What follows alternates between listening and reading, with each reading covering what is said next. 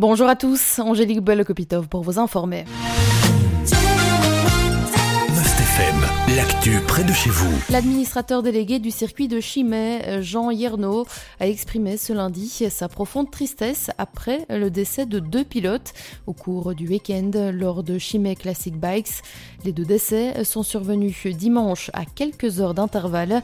Le premier est lié à une perte de contrôle suivi d'une collision entre deux motos. Le second, lui, est survenu lors d'une chute collective en début de course. Dans le même temps, Jean Yerno a écarté l'hypothèse d'un problème de sécurité sur le circuit. Le circuit Chimay est un circuit routier homologué selon un protocole placé sous l'égide de la Fédération internationale motocycliste, comme le rappelle l'administrateur délégué. Selon lui toujours, de nouveaux dispositifs renforçant la sécurité ont par ailleurs été installés sur le circuit récemment. Je cite, à ce jour, il est ainsi sans doute un des circuits routiers les plus sécurisés d'Europe. Fin de citation.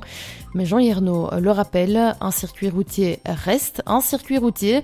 Un fait de course peut donc avoir des conséquences plus graves que sur un circuit permanent. Et puis, comme d'autres villes wallonnes, Namur est touchée par la mendicité et les conséquences qui en découlent. La ville a d'ailleurs récemment décidé d'émettre une ordonnance sur l'interdiction de la mendicité à Namur. Une nouvelle qui réjouit Charles Cordonnier dans la galerie d'Archamps. Il s'est confié au micro de Victor Cassagrande.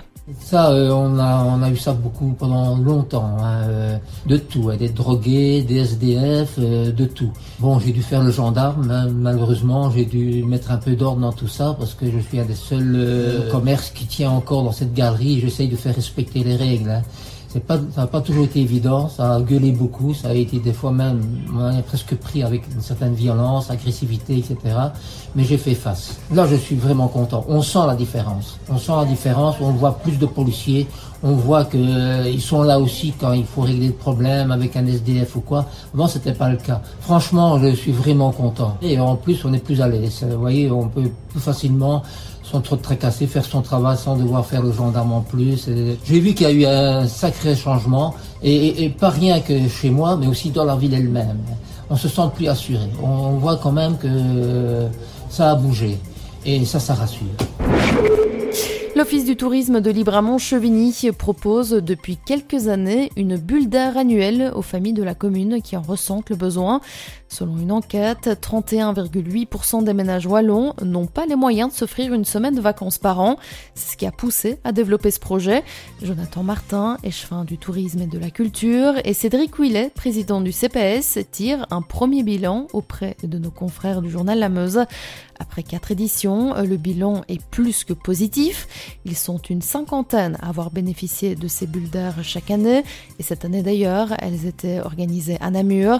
L'édition 2020 elle est déjà en préparation et elle pourrait avoir lieu en région liégeoise.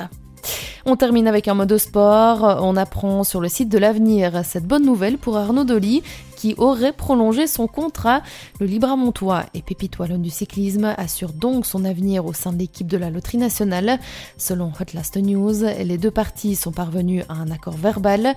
La signature officielle du contrat devrait suivre dans les prochains jours. Le quotidien flamand parle d'une prolongation de deux ans jusqu'à la fin de l'année 2026. L'information régionale en radio.